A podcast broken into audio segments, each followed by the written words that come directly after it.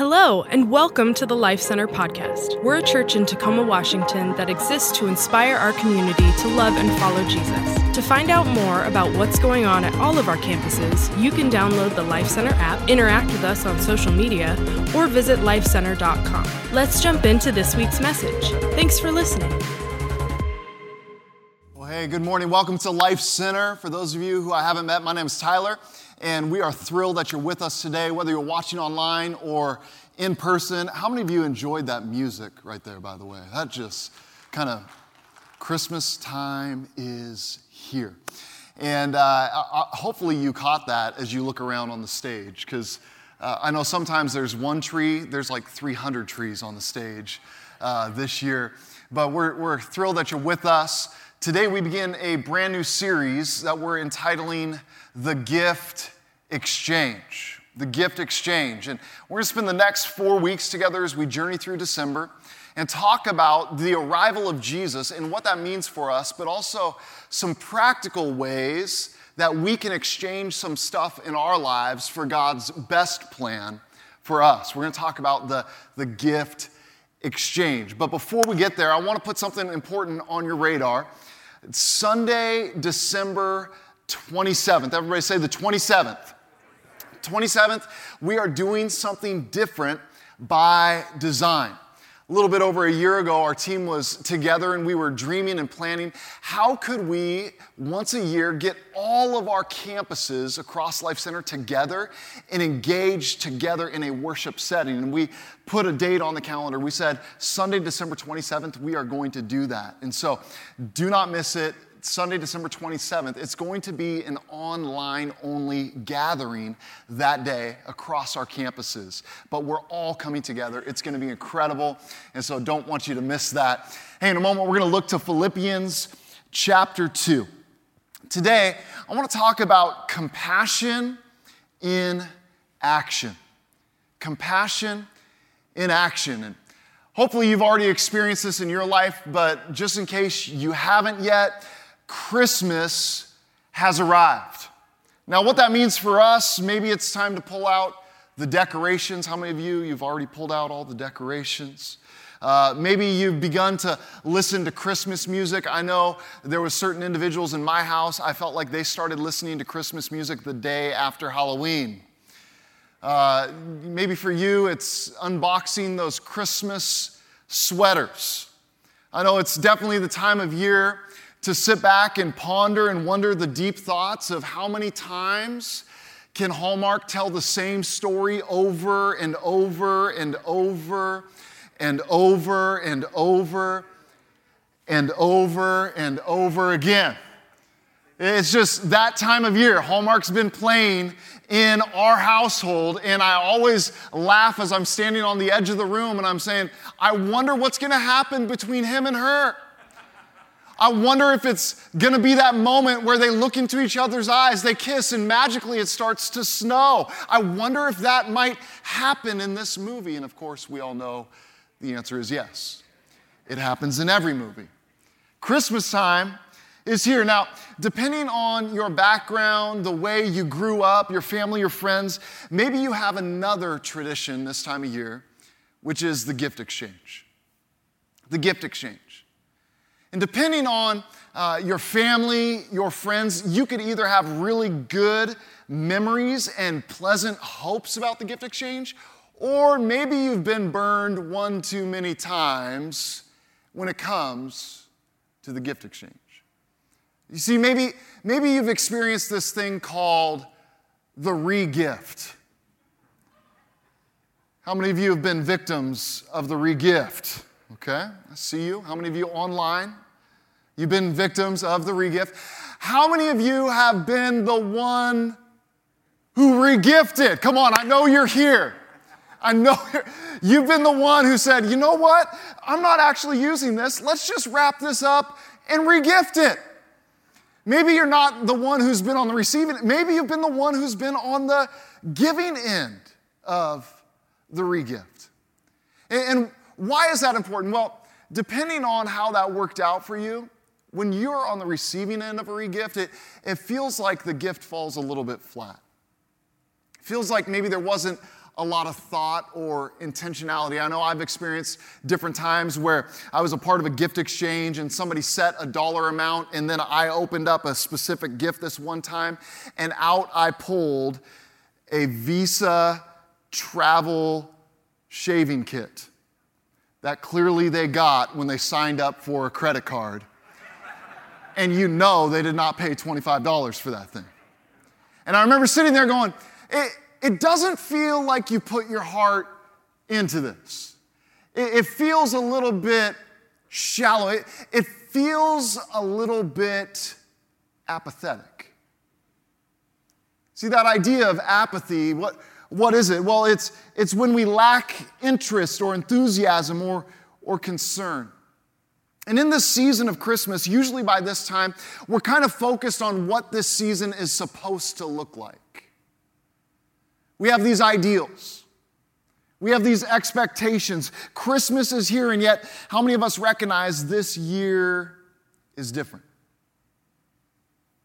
And if we're not careful, we could actually become a little bit apathetic about this season. Oh, it's different this year.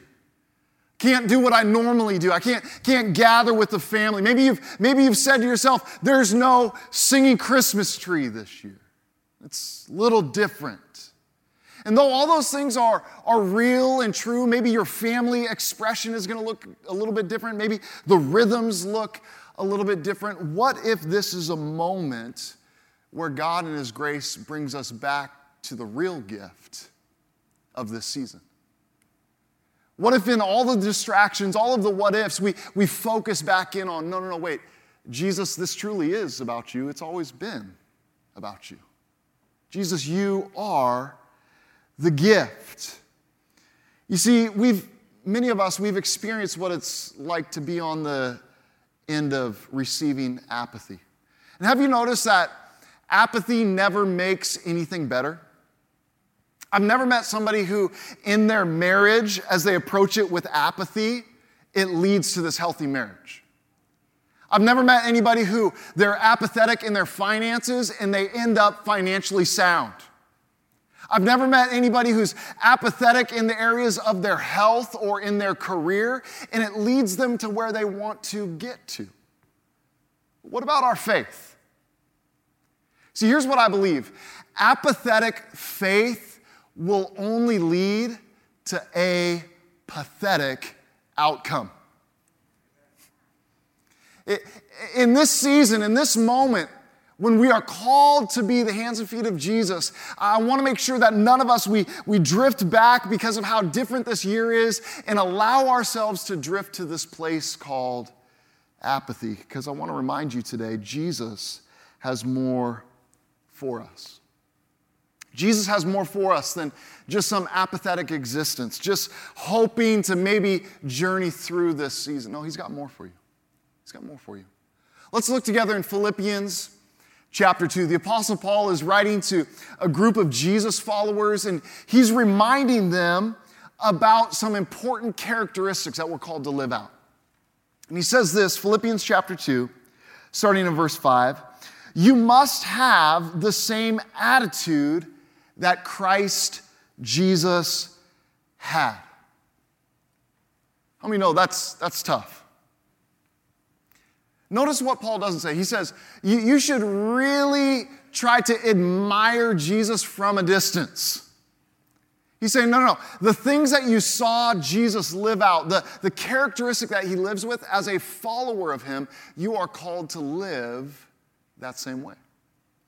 You must have the same attitude that Christ Jesus had. And then he goes on to unpack this thing called the incarnation. In other words, the arrival. That's why Christmas is so important. That's why we take time. That's why we go crazy and decorate the church. That's why you set aside energy to be with family and friends. Why?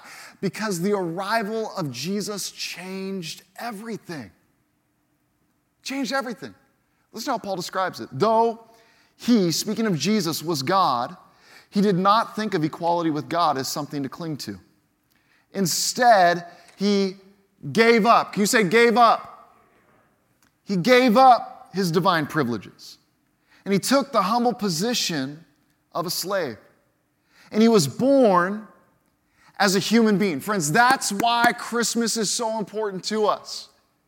It's this reminder that God loved us so much that he was willing to clothe himself in humanity. And it's significant that we pause and we remind ourselves, without a rival in the manger, there is no cross. That's why we celebrate. That's why we reflect. That's why we slow down in this season. He was born as a human being, and when he appeared in human form, he humbled himself in obedience to God, and he died a criminal's death on a cross. Think about the exchange that Jesus made for a moment. He exchanged divine privileges for the position of a servant. He exchanged equality with God for the place of a human being. How many know that's a downgrade, by the way? That's a downgrade when you go from eternal King of Kings, Lord of Lords, and yet you're still fully that, but you take on the form of this human body. Yet Jesus, he was willing to make that exchange.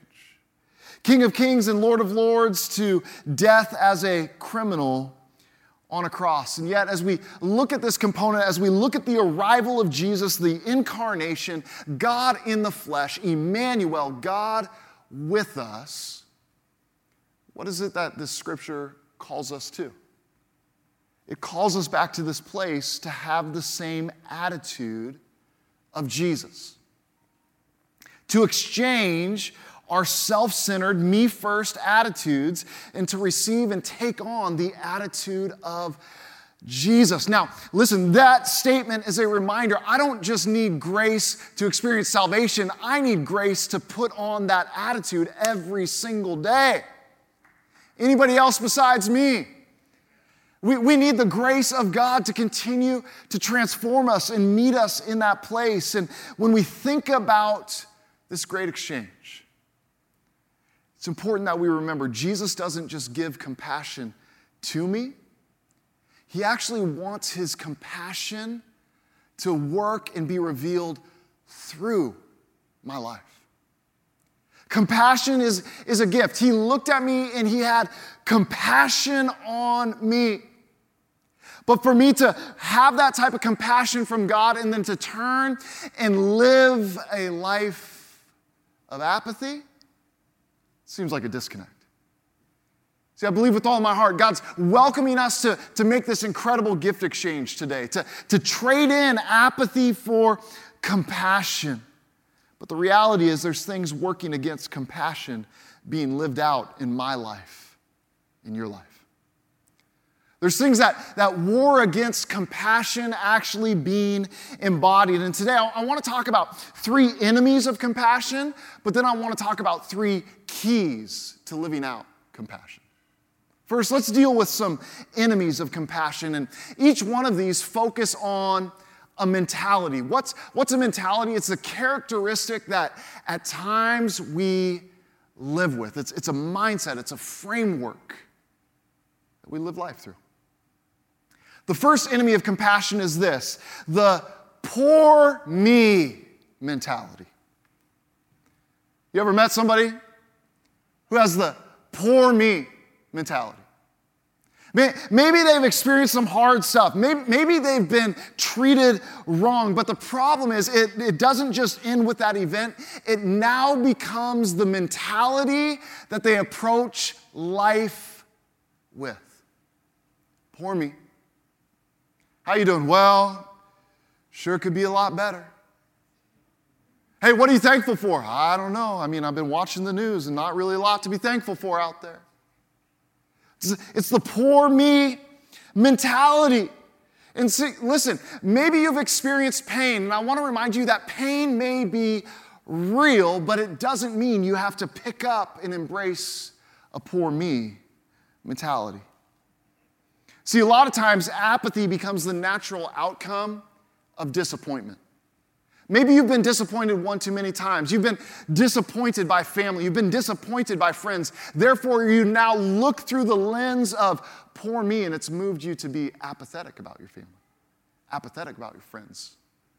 And when there's apathy there, compassion is going to be hard to find. You see, though the pain may be real that you experience, you don't have to live life from that address. Reminds me of the Eeyore attitude. Anybody remember Eeyore? Winnie the Pooh? And there's Eeyore. Come on, Eeyore had some great one-liners. One of my favorite quotes from Eeyore, "It's not much of a tale, but I'm sort of attached to it." Come on, how many people are, they're looking at their family right now going, "It's not much of a family, but I'm sort of attached to it. It's not much of a job, but I'm sort of attached to it.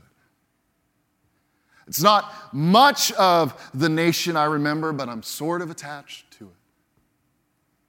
And if we're not careful, this poor me mentality becomes an enemy of the compassion that Jesus is wanting us to live out. Why? Because that is the attitude that he... Aren't you thankful that Jesus did not have an apathetic attitude towards us? Oh, he had compassion. And yet that first enemy is that poor me mentality. Can you say poor me? Oh, you're all quiet on that. I get it. Come on, say poor me. We are not going to allow that enemy to rob our compassion. You see, in Jesus, we move from victim to victor because of who he is and what he's done for us. Here's the second enemy towards compassion in our lives. It's the entitlement mentality. The entitlement mentality. And here's what entitlement asks. It says, what do I believe I deserved? In other words, what is owed to me? What is owed to me? That's what entitlement asks. You owe me this. I deserve this. And here's what's so important to remember. It's hard for us to get to a place of compassion if we're focused on what we think we deserve. A study was done. I was reading an article this last week, and it said this: neuroscience is revealing a fascinating link between gratitude and generosity. This article went on to explain even how they can map the chemical dynamic in humanity's brain. And they went on to say this is why Giving Tuesday, which happened last week, follows Thanksgiving on a Thursday. People, after expressing gratitude, after expressing thanks, there's this greater desire to extend generosity. Out of thankfulness creates fuel to be compassionate. And yet the more I live with an entitled mentality, the more it robs me the ability to move into compassion. Here's a third enemy of compassion. It's a consumer mentality. Can you say consumer? Consumer mentality. You see, when the driving force in my life is what I get, compassion is going to be hard to find. See, consumption is me-focused. Compassion is them-focused. Consumption's me-focused. Compassion, them-focused. How can I help meet their need? How can I step in and make a difference in their situation? See, these three enemies rob us of our ability to walk out and live out compassion. And the question must be asked, how do I reverse or overcome these enemies? Tyler, that's great. Maybe as you're sitting at home, you can identify one or two or maybe all three of those attitudes or mindsets in your life. And you're saying, Tyler, I see it. What do I do? And I want to remind you, the answer is not just trying harder. The answer is not just more self-discipline. No, you have to receive a gift of God's grace to overcome these enemies. In other words, you have to allow that gift exchange to happen in your life. See, one of the gifts that Jesus offers us through his grace is he exchanges that apathy for compassion. To put this in context and to talk about how do we build these keys in our lives, I want us to look together to Matthew chapter 14. Because it's one thing to address the enemies, but I don't want to just point out the enemies. I want to point to what is it that Jesus actually did and what can we as his followers embody from that. Let's look to Matthew chapter 14. Jesus is with his disciples. They come ashore. They see this massive crowd. They recognize Jesus and the disciples. They all see the need. I want you to capture that. See, the first key for us to move from apathy to compassion, to exchange apathy for compassion, you have to open your eyes. You have to open your eyes. It's easy to stay in this place of apathy if you do not open your eyes beyond the border of your life. Let's look together. Matthew chapter 14.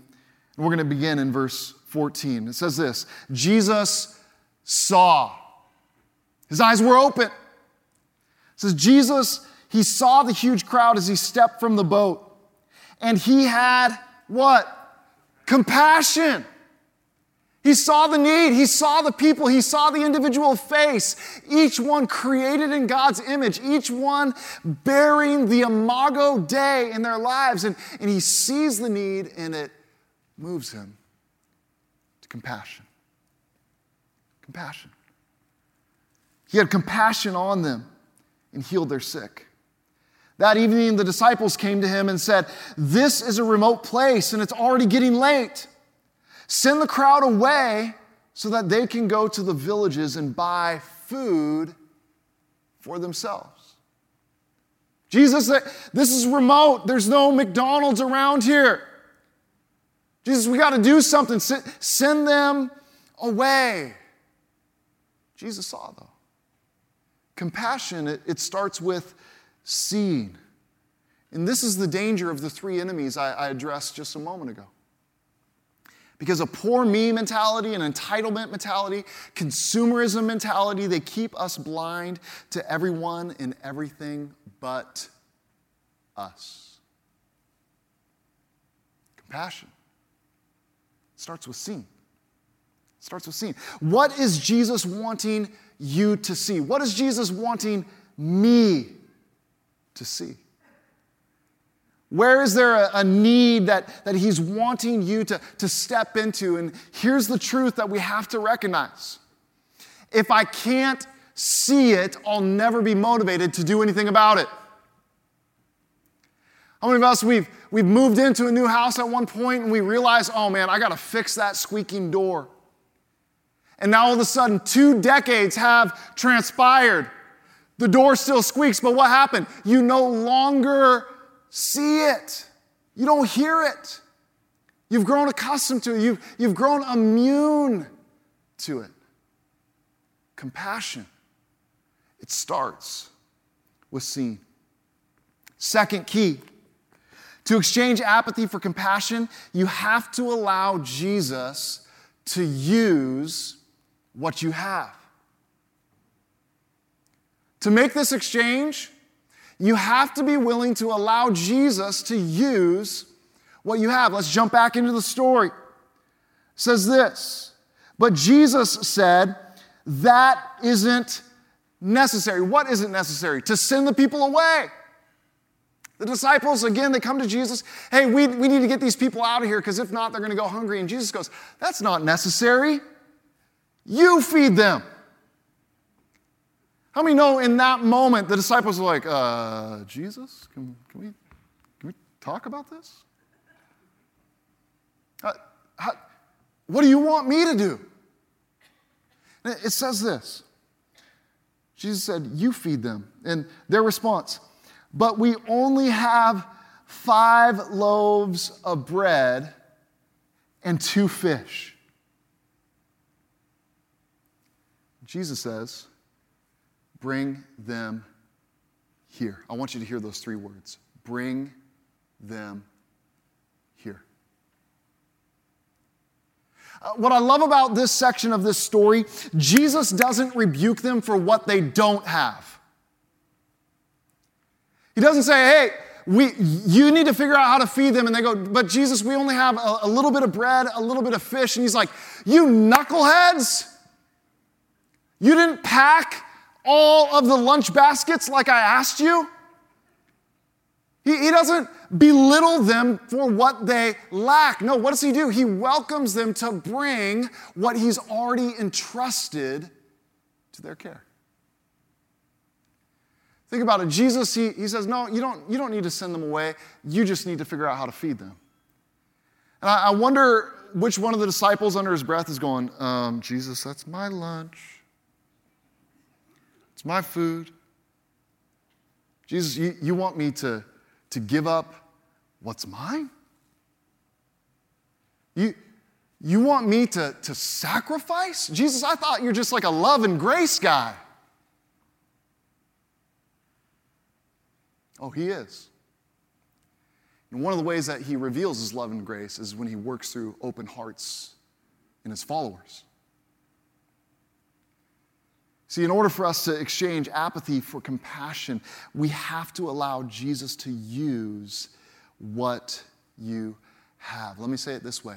What you have, God can use. You might say, well, Tyler, that's great, but all I have is... All you have is what? Does it sound insignificant like a few small fish and a couple of loaves of bread?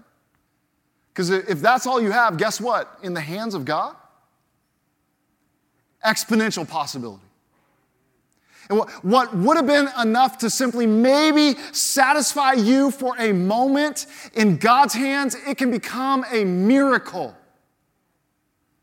And yet, we have to come to this place to trust Jesus with what we have. And by the way, this fights against that consumer mentality. Why? Because that consumer mentality says, I don't have enough. I need more. And Jesus is going, no. Just trust me with what you have. Think about those three words that Jesus says in verse 18.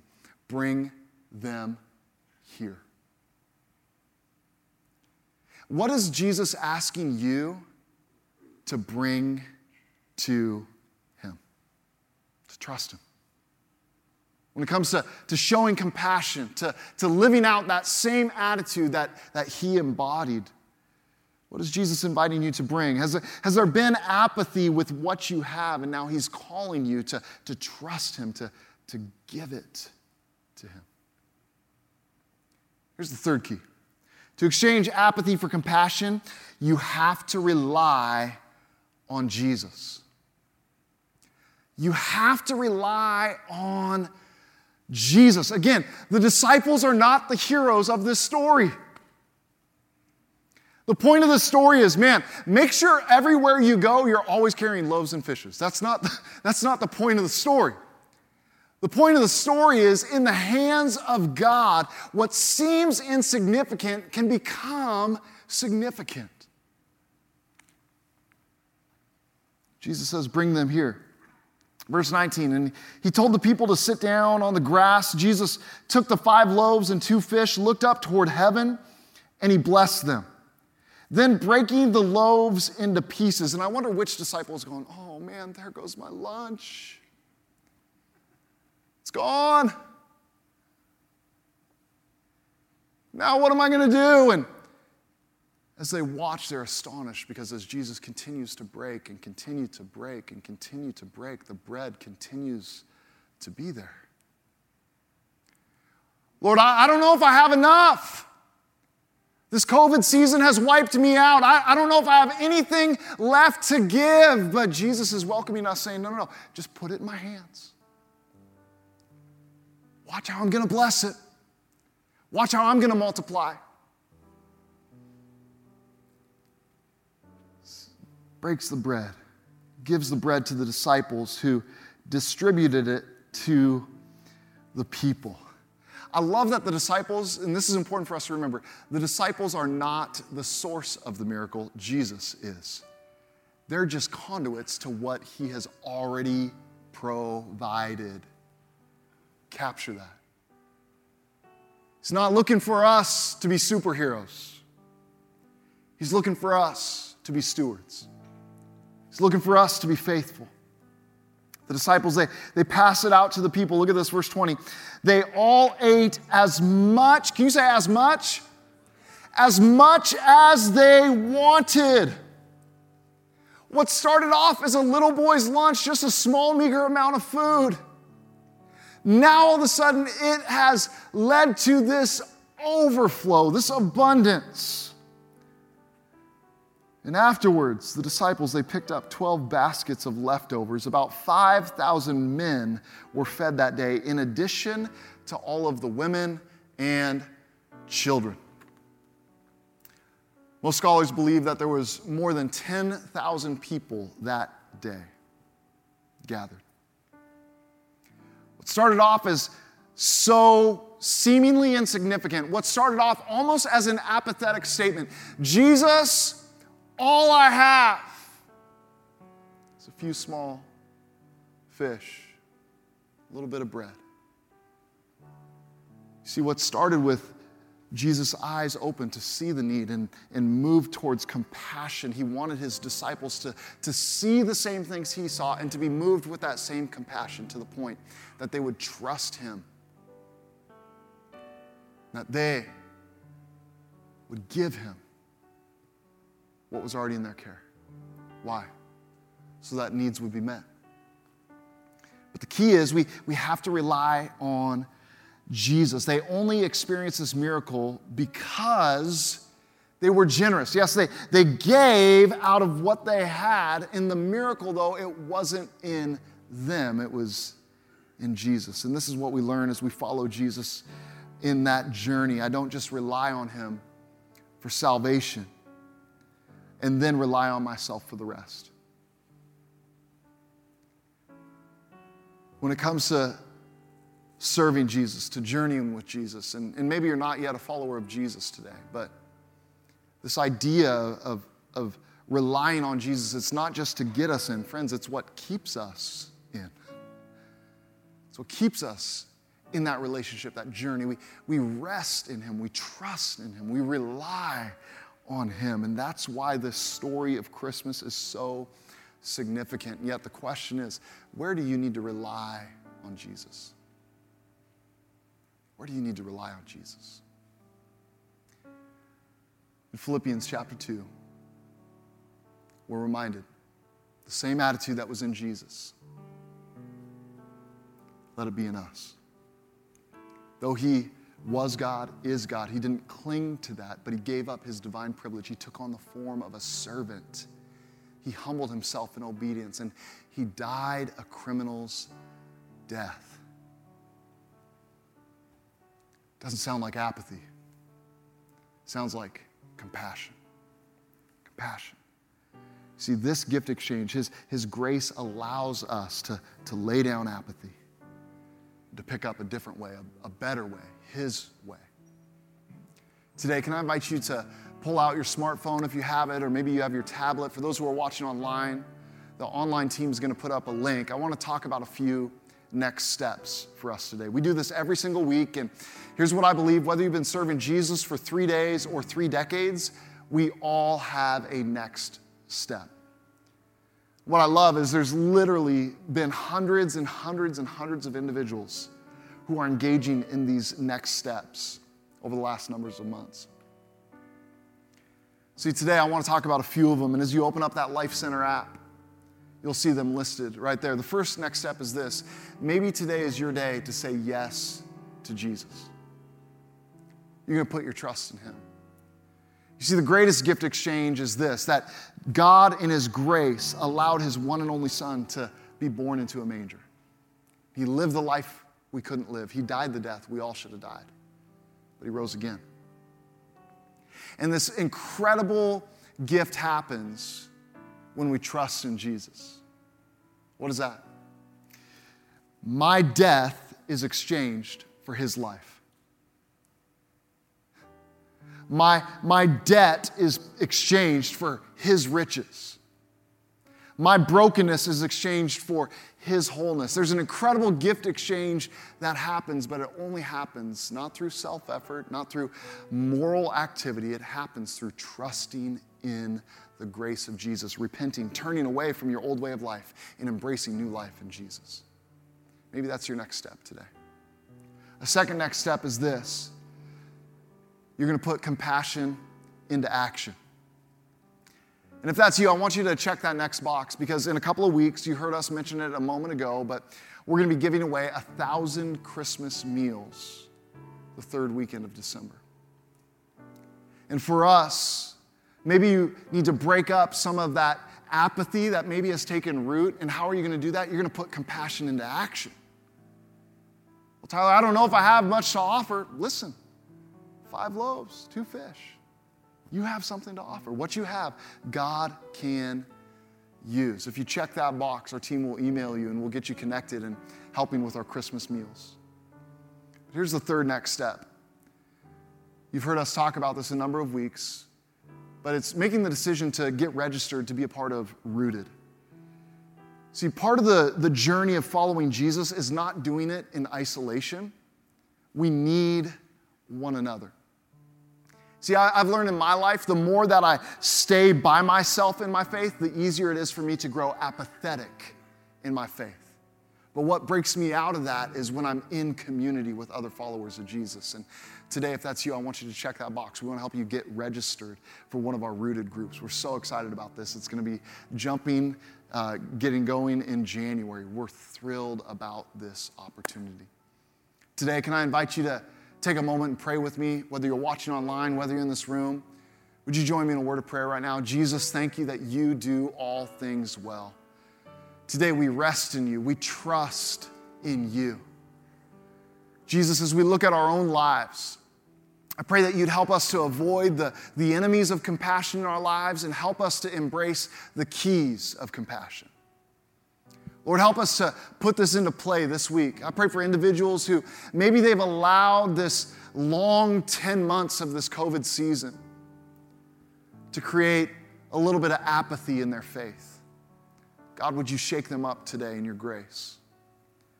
Would you help them to get their eyes not just on their circumstance, but help them see the needs around them. Help us to move from apathy to compassion. Pray that we would put compassion in action as we serve our community. Lord, I pray that we would have a hunger to be in community with other Jesus followers through Rooted. Grow us in our faith. Today, listen, maybe it's your desire to say yes to Jesus. If that's you, would you pray this prayer with me, whether you're at home or in this room? Would you say, Jesus, thank you for loving me. I put my trust in you. Forgive me of my sin. Make me a new creation. And help me to follow you every day of my life. And it's in your name, Jesus, I pray. Amen.